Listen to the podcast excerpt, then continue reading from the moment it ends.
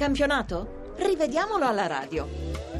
E allora buonasera, nuovamente buonasera dagli studi RAI di Milano, ringraziamento a Luca Gattuso e Lorenzo Baletti per quanto fatto in redazione e a Massimiliano Bozzoni per il lavoro alla console. Partiamo allora da Roma-Juventus, il, pasti- il posticipo di oggi pomeriggio. Poco dopo il quarto d'ora l'arbitro russo concede il vantaggio alla Juventus dopo un placcaggio di Castan su Llorente poco fuori area, ma Tevez perde l'attimo per calciare in porta. Arriva poi il gol giustamente annullato a Torosidis. Sul cross da destra di Gervigno il giocatore della Roma segna aiutandosi con il braccio. Inizialmente l'arbitro russo concede la rete, poi cambia decisione su indicazione dell'addizionale di Bello. Manca in questa circostanza il giallo a Torosidis.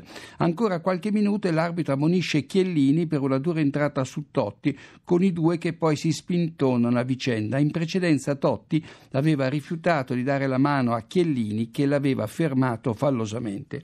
Al 58esimo l'episodio di cui abbiamo parlato qualche secondo fa, e cioè la gomitata di Chiellini a Pjanic nell'area giallorossa e come si diceva episodio da prova TV, visto che l'arbitro non ha assunto sanzioni disciplinari. Nell'azione successiva Pianic, Pianic si vendica mollando un calcio a Chiellini che gli vale la sacrosanta ammonizione. E poi Licksteiner scatta in posizione regolare al settantesimo quando impegna il portiere giallorosco Skorupski in una bella deviazione. Nel finale Torosidis falcia Tevez con un fallo più da rosso che da giallo.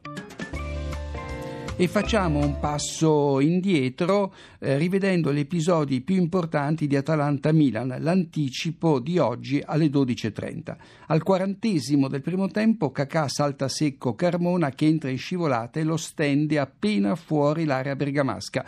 Giusto concedere la punizione, non il rigore, manca però il giallo al giocatore dell'Atalanta. Troppo buonista Rizzoli in questa come in altre circostanze.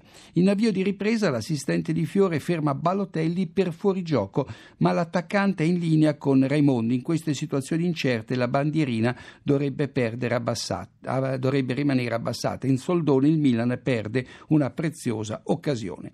La squadra rossonera passa in vantaggio al 51esimo grazie ad una sfortunata autorete di Bellini. Il difensore dell'Atalanta devia nella propria porta un cross di Montari da sinistra per impedire il tapin di Balotelli che si trovava alla sua destra in fuorigioco oltre la linea del pallone. E qui forse vale la pena di fare una riflessione. È vero che l'attaccante del Milan non tocca il pallone, ma è altrettanto vero che partecipa indirettamente all'azione, costringendo il difensore bergamasco allo sciagurato intervento.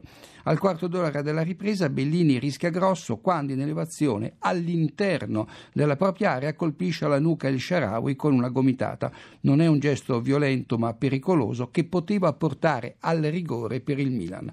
Passano 5 minuti e Rizzoli assegna invece il rigore all'Atalanta. Netto il pestone di Constant a Carmona, piede destro sul destro. Rizzoli aspetta un attimo prima di fischiare il fallo, poi indica il dischetto dopo la conferma del collega di porta Merchiori. Subito dopo il pari dell'Atalanta, Raimondi e Mexes si scontrano in un contrasto di gioco con Raimondi che forse poteva frenare la propria corsa. Mexes reagisce eh, si, entrambi i giocatori si spingono e vanno testa contro testa. I compagni calmano gli animi di entrambi Rizzoli li ammonisce invece di cacciarli dal campo. Nel corso della rissa piovono dagli spalti due banane e un coltello. A cinque dalla fine qualche protesta di Balotelli per una deviazione di Dennis in barriera dentro l'area con il gomito, ma il braccio è attaccato al corpo e le lamentele del rossonero si placano subito. Infine, dieci secondi dopo lo scadere dei cinque minuti di recupero, arriva la beffa per il Milan con il tiro di Brienza da oltre 30 metri che finisce all'incrocio, condanna i rossoneri alla sconfitta e molto probabilmente all'uscita dall'Europa. E andiamo a Bologna dove il Catania ha vinto la sua prima partita in campo esterno senza salvare se stesso e condannando anche il Bologna alla B. Catania avanti al ventunesimo con un tiro di Monzon. Sulla punizione in mezzo all'aria c'è Leto in fuorigioco eh, che però non reca danno al portiere Curci, gol regolare. Alla mezz'ora del primo tempo il Catania in vantaggio per 1-0 si trova con un uomo in meno in seguito all'espulsione di Peruzzi per doppia munizione. Il difensore etneo dopo aver bloccato al quinto Morleo con anche gamba sgambetta Lazaros che gli era sfuggito lungo la fascia laterale. Giusto il rosso dell'arbitro Rocchi, poco avveduto il giocatore. Che sfortuna poi per il Bologna al terzo della ripresa sul tiro di Garix diretto in rete, il pallone incoccia il corpo di Cone, suo compagno di squadra, a due metri dalla linea di porta e finisce sul fondo. E ancora, sul punteggio di 1-0 per il Catania, l'arbitro ritiene involontario Mani Dizzico che girandosi di spalle intercetta un tiro di acqua fresca, distanza ravvicinata ma a braccio largo. Altri arbitri, in circostanze analoghe, hanno concesso il rigore. E infine, subito dopo la rete di Berghessio, l'arbitro espelle Papponi per proteste dalla panchina allo spogliatoio. E andiamo a Cagliari dove il Chievo si è affermato per 1 a 0 raggiungendo la salvezza. All'undicesimo Sardo si fa male alla coscia sinistra senza entrare in contatto con alcun avversario. Nella ripresa mancano due rigori al Cagliari, protagonisti sempre Dramé e Ibarbo. In apertura Dramé intercetta con la mano un colpo di testa di Barbo e manda il pallone sul fondo. L'arbitro concede l'angolo, l'arbitro è dovere di Roma, dimostrando di aver considerato il tocco involontario, ma non sembra così dalle immagini. Ancora più grave l'abbaglio nel finale quando eh, Doveri non punisce Dramé che tira la maglia di Barbo per la sua lunghezza, non c'è bisogno della moviola per vedere questo particolare. Ne fa le spese i Barbo, ammonito per proteste e il Cagliari può solo lamentarsi per la mancata concessione di due rigori. Di corsa a Livorno, dove la Fiorentina, vincendo per 1-0, si è assicurata il quarto posto in campionato con la diretta qualificazione all'Europa League. Al 35 fuorigioco fischiata Matos, fattosi trovare oltre l'ultimo difensore livornese sul passaggio eh, di Ambrosini, giusta la segnalazione dell'assistente Petrella con Matos che si era comunque fatto parare il tiro. A pochi secondi dalla fine del primo tempo Ceccherini e Vargas vengono dalle mani nel contendersi una rimessa laterale. Livornese abbozza anche una testata all'avversario, Giacomelli ammonisce entrambi. E ancora, Quadrado porta in vantaggio la Fiorentina al 57 sfruttando un assist di Rossi, posizione regolare la sua, a tenerlo in gioco c'è Rinaudo. Sul finire della partita il Livorno resta in 10 per l'espulsione di Borca che entra con il piede a martello sulla caviglia di Aquilani. Rosso diretto ne scaturisce una rissa subito sedata. Vergognosi i cori contro Pepito Rossi che si fece male nel match d'andata in uno scontro con Leandro Rinaudo. Ed eccoci a Marassi dove il Napoli ha vinto di goleada per 5-2 sulla Sampdoria. L'arbitro è Daniele Chiffi di Padova all'esordio 29 anni compiuti lo scorso dicembre, più che una promessa. Giusto il fuorigioco fischiato in avvio a Regini, che prosegue l'azione calciando a lato, e poi Zapata in posizione regolare al diciannovesimo quando porta avanti la squadra partenopea ribattendo un colpo di testa di Fernandez deviato da Fiorillo sulla traversa.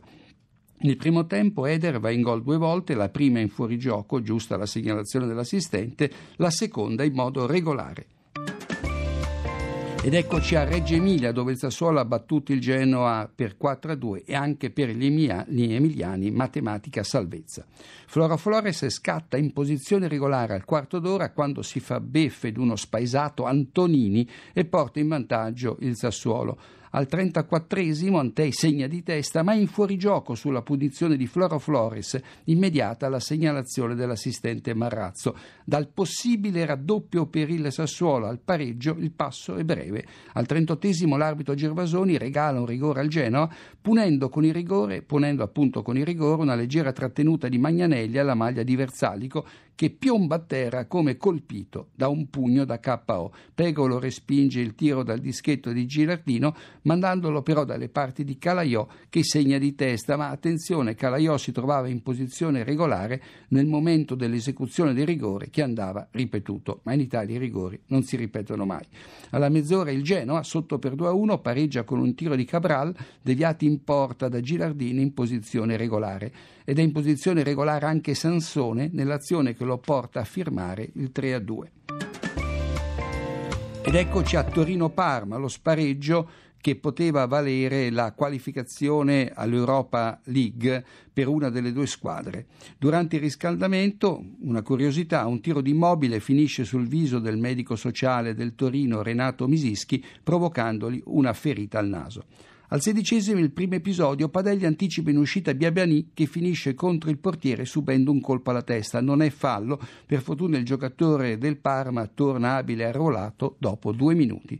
Sul finire del primo tempo, Immobile porta in vantaggio il Torino scattando in posizione regolare e poi recuperando un uh, sciagurato retropassaggio di Paletta che non si intende con il proprio portiere Mirante. Al 64esimo Parma in 10 espulso Lucarelli per aver bloccato un contropiede di immobile diretto in porta, farlo da ultimo uomo in chiara occasione da gol. Nella confusione arriva il giallo a immobile per proteste.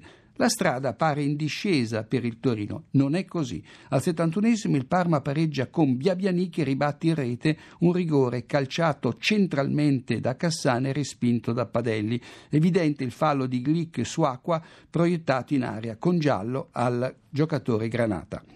Al 73 anche il Torino si ritrova in 10 per l'espulsione di Immobile che dopo essere stato ammonito per proteste nell'azione del Rossa Lucarelli, lo dicevamo qualche secondo fa, si tuffa platealmente in aria e colleziona il secondo cartellino giallo. Prandelli non ne sarà contento. Poco prima anche Cerci aveva cercato il rigore lasciandosi cadere sulla pressione regolare di Palette, tutto con la moviola linea Roma.